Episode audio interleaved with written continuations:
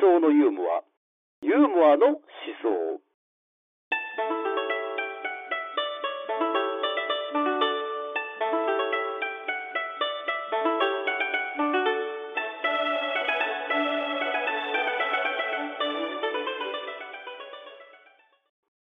あとねそう。一応まあ一応これポプロボクサーが主人公なんですけれども20歳の、プロボクサー。でこの人自体もちょっとボクシングをやってて。ああ経験者なんですね、でこれは単純にちょっとやっぱそのあのなんていうのかなこういう芥川賞の一つの賞レースとして捉えたら、まあ、これお客さんにとってはちょっとあんまりねテクニカルなことをなんか聞いてもどうなのかなって感じなんですけども、はい。なるべくこの小説あの自分がボクシングやったことがあるっていうことが出るようなそういう作品にしたかったらしいんですよ。えどういうことかって言ったら自分の小説を読んでうん。あまりにボクシング書いててマニアックすぎて分かんないなみたいなことにうん。なっちゃうのも怖いんだけどもやっぱり自分のやってきた見てきたものっていうのは素直に出してそれをなんか作品に落とし込んだ方がうん。落とし込みたいと思ったらしいですね、うん。この作品では、うんうん。まあ、ちょっとそれはえー、と町屋さんのちょっと若干賭けではあったうん。うんこれ難しいですよね。このそうですね。いやあのねまああここだから言う話なんですけど芸人もすでにそれ考えてるじゃないですか。自分を出すか分かりやすさを取るか。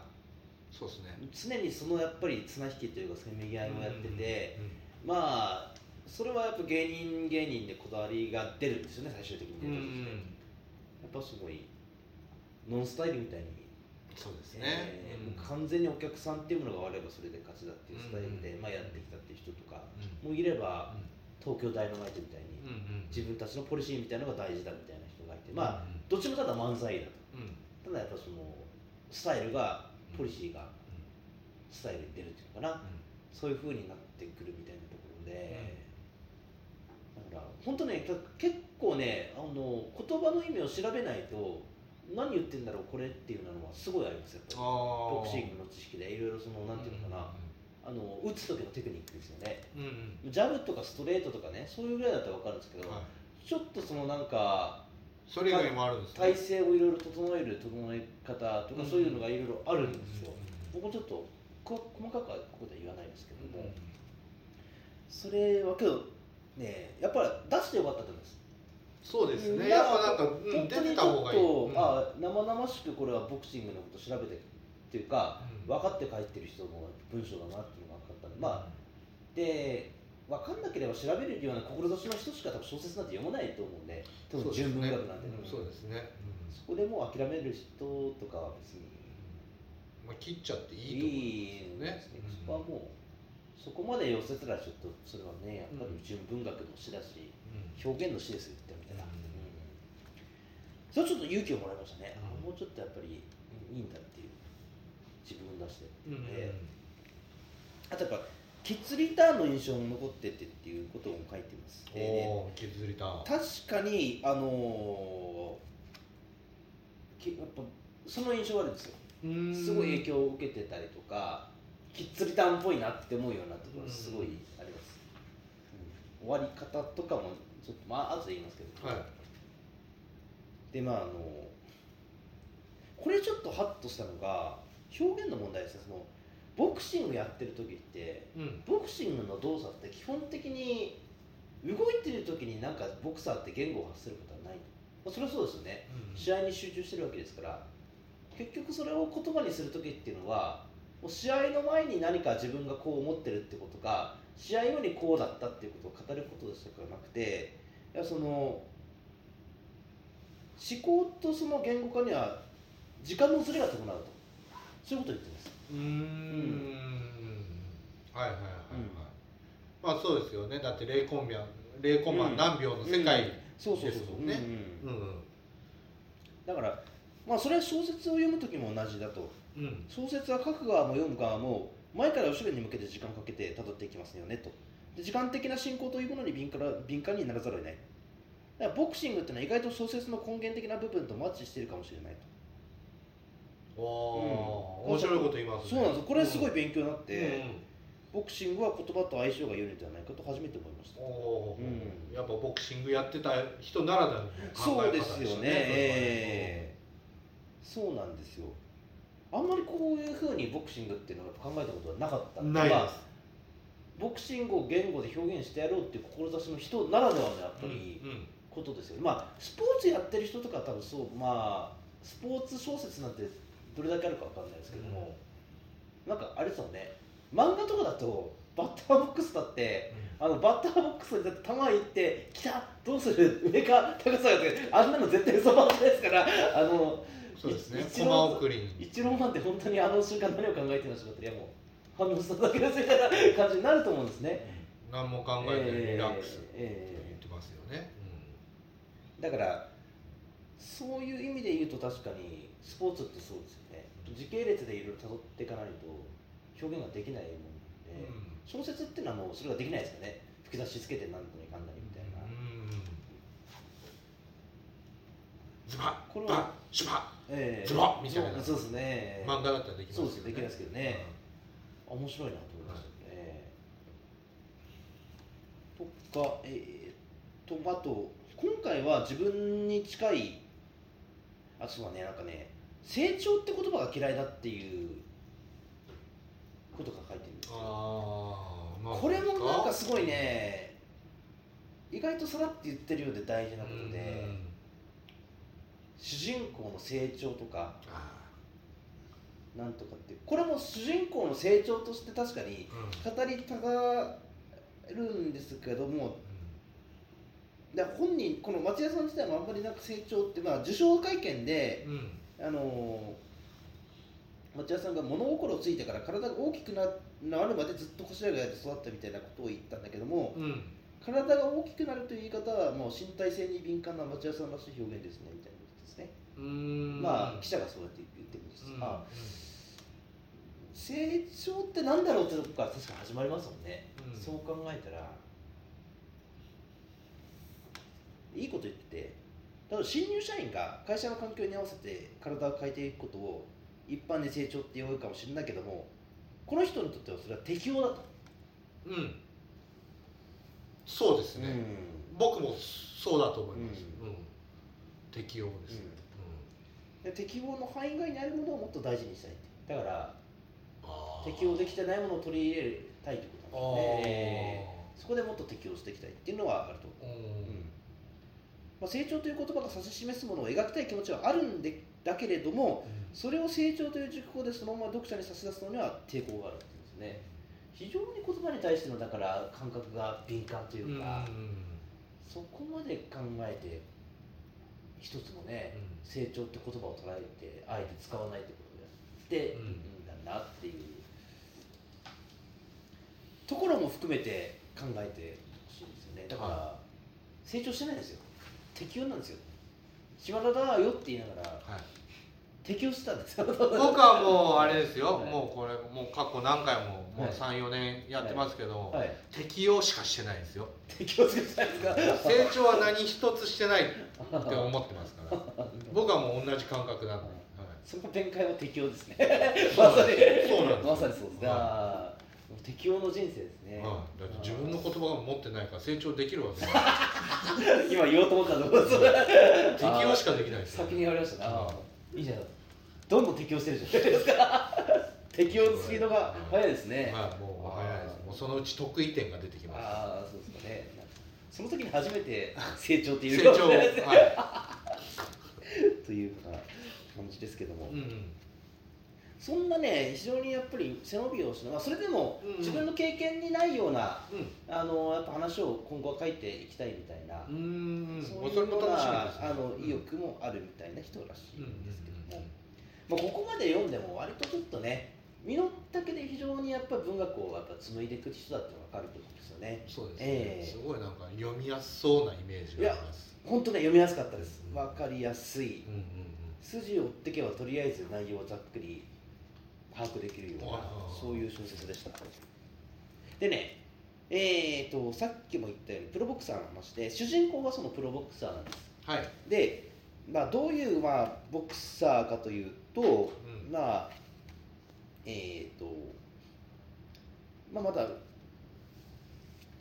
何回戦かなこれ4回戦とかそれぐらいのボクサーですか？ああだっていう中中堅ぐらいですね、うんそうですね。うん。それで何回か続けててまあ戦績が過去えー、と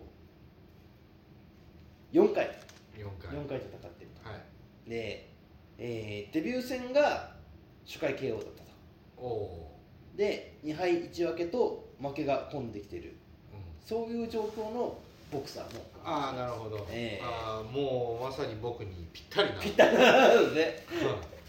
はいあそうじゃ自分にやってくるその初戦 KO はなんですかね。僕はあのオフィス来たのの、はい。その預かりになった。なるほど。芸歴1年目ではい。預かりになったっていうの花は、がらしかったですそうですね。それ一緒ですよね、えーもう周りの芸人を先方で見てるでしょ。なんでは急に来てこんなにすぐ預かいはいりにそうなんですよ。みたいなはいはそうですね、いはい、はそれでえー、と花々しくじゃあそれでい、デビューデビューもう鮮烈デビューです。はい、2敗1分け。まあ、そこからはもうあれですよね。もう勝ったことないですよね。そこから 今日まで、なるほど、はい。デビュー戦はい。が1分けは何ですか？内訳に関しては何ですかね、まあうーん。わけないな。あ じゃあこの人よりも局面はちょっとそうですねあの勝率は僕の方が悪いです、なるほど、はい。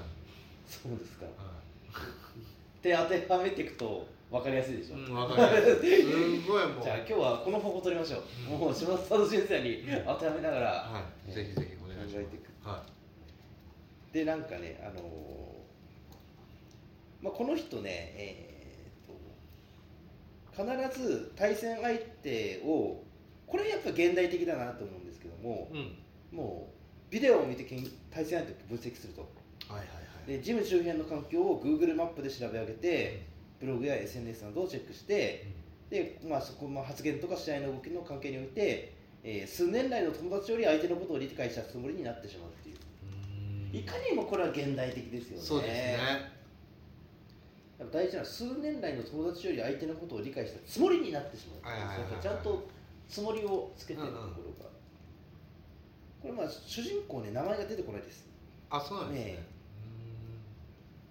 自分とかそうかなそういう言い方をしてますかね、でねこの親友になったりなんだそうねあのこのえー、と2敗目を喫した後なんですようん。うんで2敗目喫した時の対戦相手が近藤誠志っていうのかな？青志って書いて誠志であのもうこの人誠志君のこと誠志君って呼ぶんですよ。対戦相手のこと。うーん。お友達みたいな。お友達みたいに。一回戦った相手のこと。あで誠志君っていうのをあののがどういう人間かっていうのを妄想でい。ろいろなんか考えたりとか、うしてそれで話がちょっと進んでいくっていう。え面白そ誠志君っていうなんかう、うん。自分が描き上げた誠志君みたいなものに対して自分の球場とかそういうのをうん。なんか心の中で語りかけていくみたいな部分もあったりするんですね。はいはいはい。誠志君自体は本当一切、あの出てこないんです。うん。実像としてはほとんど出てこない、うん戦った相手としか出てこないんですけどじゃあ妄想なんですね。語りかける対象というか、うん。もしかしたらだから多重人格でも自分の中にもう一人聖子っていう人格を作って喋ってるような、うん。そういう感じすらするようなへえ人です。で基本的にやっぱりそのこれ悲しいのがあの聖子君に対する戦望ですね。一勝一敗で自分より前途を開けてる。で B 級ってまあ自分よりも上に上がるようなそういうような希望に満ちてるそういうような人うんうんでゲームも妄想の中で俺が勝つけどなって言ってたみたいなこととか言ってたんですけどもみたいな、うん。ええ。でめちゃくちゃ妄想が行き過ぎてこれ面白い。えー、それでまあ最初調べて調べていく中で感じたことですよ。拳を合わせるなど現実にはしたこともないボクサー的さやかな場面なので自分たちは公園の茂みに隠れてなぜか見知らぬカップルの成功を一緒に眺めていた。そこまで妄想しちゃった。うんうんうん。そこまでもう仲良く自分の中で誠志君との友情がうん出来上がってしまってるってぐらいに妄想癖があるっていう。ちょっとやばいですね。やばいですやばいですね。でまあそういうような妄想をしながらジムに通うわけです、ああ、ええ。怖い。ええ。ちょっと俺引いてますよ今、いやはい。そういう経験はないですか？そういう経験はないです。せ静粛いなかった？一切いないです。あそういう意味ではまだ重症じゃないですねね、うんいや妄想とか一切しないですよ、これが多分ねあの言ってないですけどうんは辞めてった芸人でこれやってる人いるんじゃないのかなとかって思ったりして なんかちょっと身につまされる思いですね。なんかあのわかんないですけど。い、ピンの人だったらあるかもしれないですねピン芸人だったら、え何々さんみたいな、うん。うん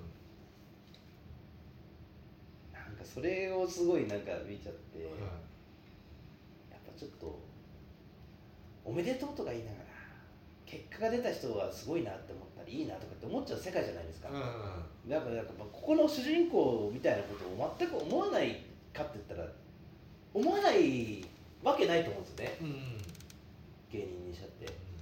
それをすごいやっぱ感じて。でも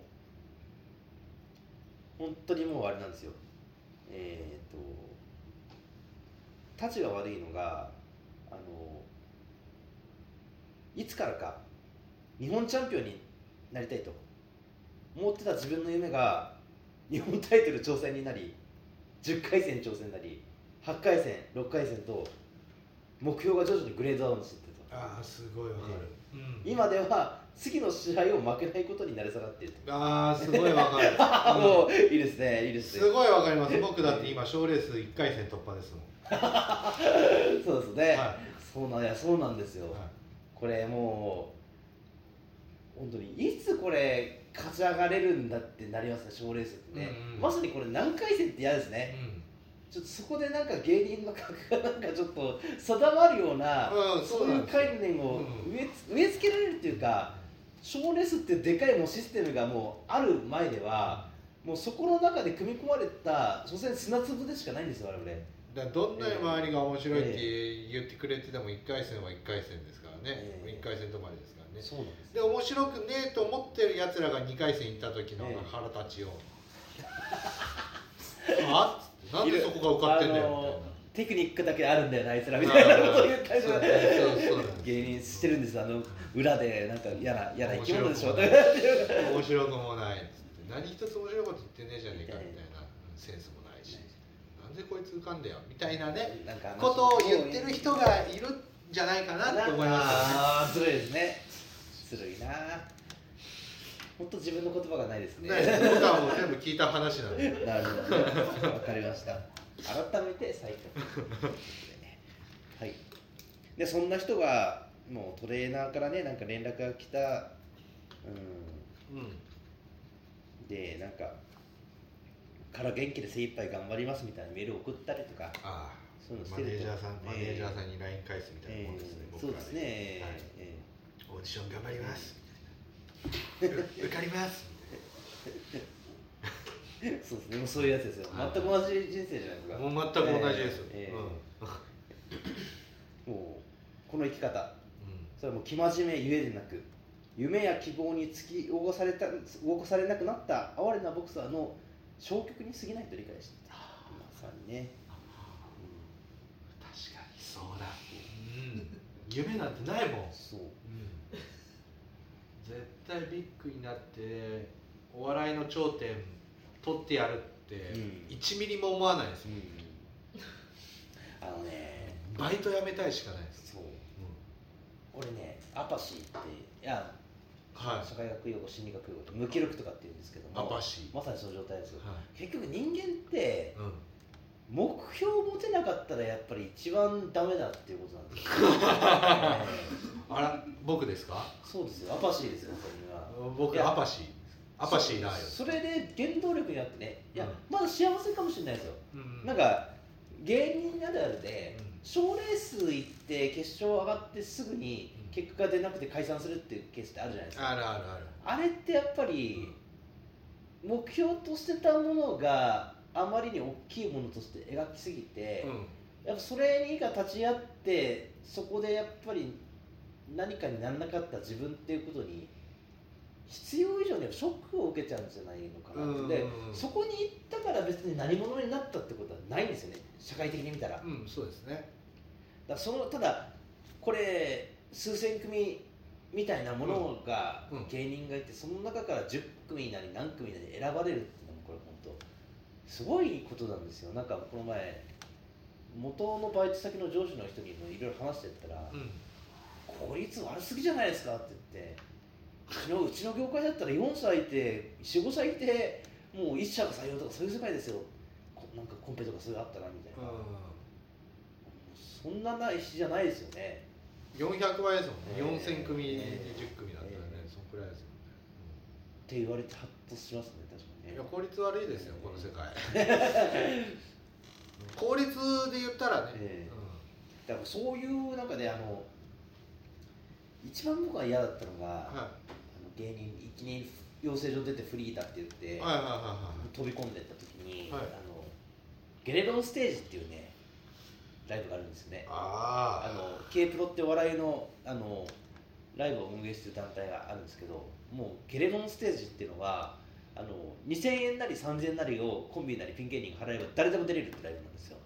であの払って出て出る組数が50組とか60組とかそれでもう3分だったら無条件で強制安定させられて終わるみたいな。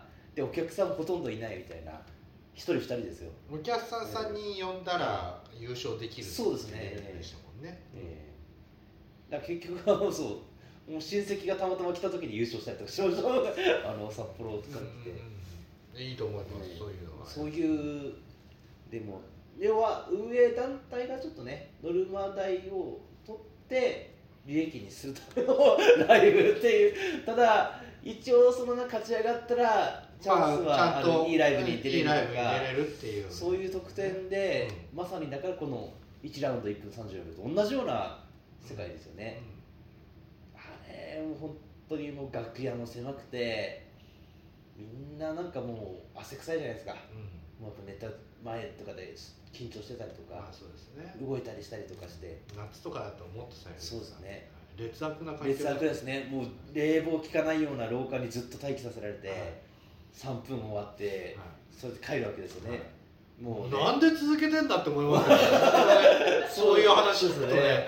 いやもうねこんな。でお金取られてみたいな。こんなにたくさん人数いるの芸人ってて、えー、っていうたまに売れるのかなみたいなふうにやっぱりちょっと思っちゃった自分は否定できなかったその時はやっぱり。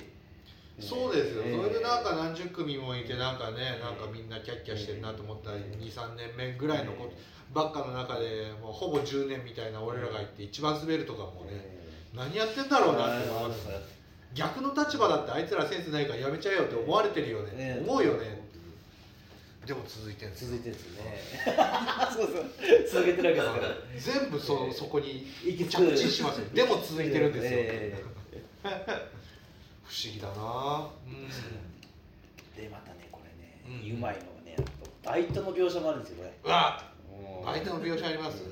このボクサー何のバイトやってると思います？ああなんだろうな。3回はチャンスだよ3回です我々本当ね、バイトあのの中ではまあオーソドックスなバイトですね。あのあの大きく言っちゃダメですよね。接客業とかそういうことじゃなくて。やっぱそのあちゃんとですよね。そうだちょっとなでできたら具体的に？あもうでもあのコンビニ。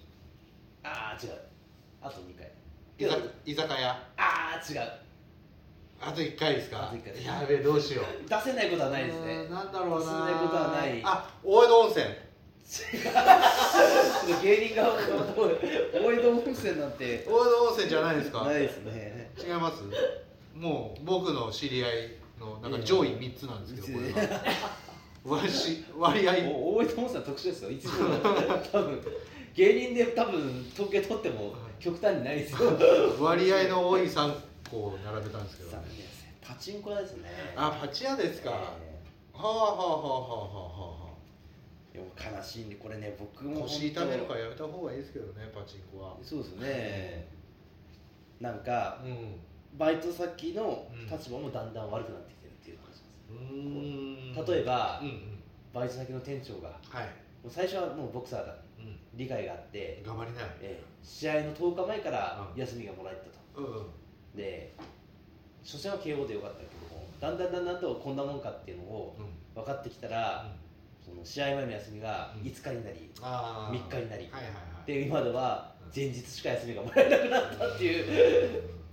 で KO をした後っていうのも、もうバイト行ったら、もうすでに負けたっていう情報はうん。バイト先に知れ渡ってる、だからもう本当タブーになってると。うん。あの人のボクシングの話っていうのはここでしないようにしましょう。はいはい。はいすごい。わかりませんこれなんか楽しくない人生。えバイト辞めちゃえばいいんですよそんなのもあいいこと言いましたうね本当ですよね。うん新しいパチンコ屋行けばいいんですよ。新規行って。結局パチンコ屋は。うん。そうですね。まあパチンコ屋はどこでもありますしね、うん、そうですよ、ええやっぱそのねやっぱ30手前とかねまあそのいくつかわかん21ないけど。歳です。21歳。はい。まあでもなんかねある程度年を重ねてから新しいバイトをする時の面倒くささたるやじゃないですか。大変ですよ、はい。あっちも気使うし、うん。おじさんおじさんに仕事教えないといけないから、ね。えしかも芸人だみたいな、えなんだこいつみたいな感じじゃないですか、ええ。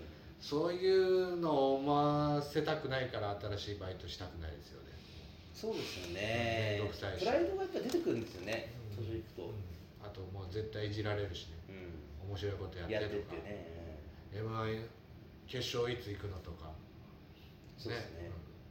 そう決勝のハードルがた高いと思ってないですね。うん、うん、結構い簡単に言ってるんですよね。え簡単に言ってんじゃないバカ野郎と思いながえだからボクシング見る感覚と芸人見る感覚って同じなんですよこられ、うん。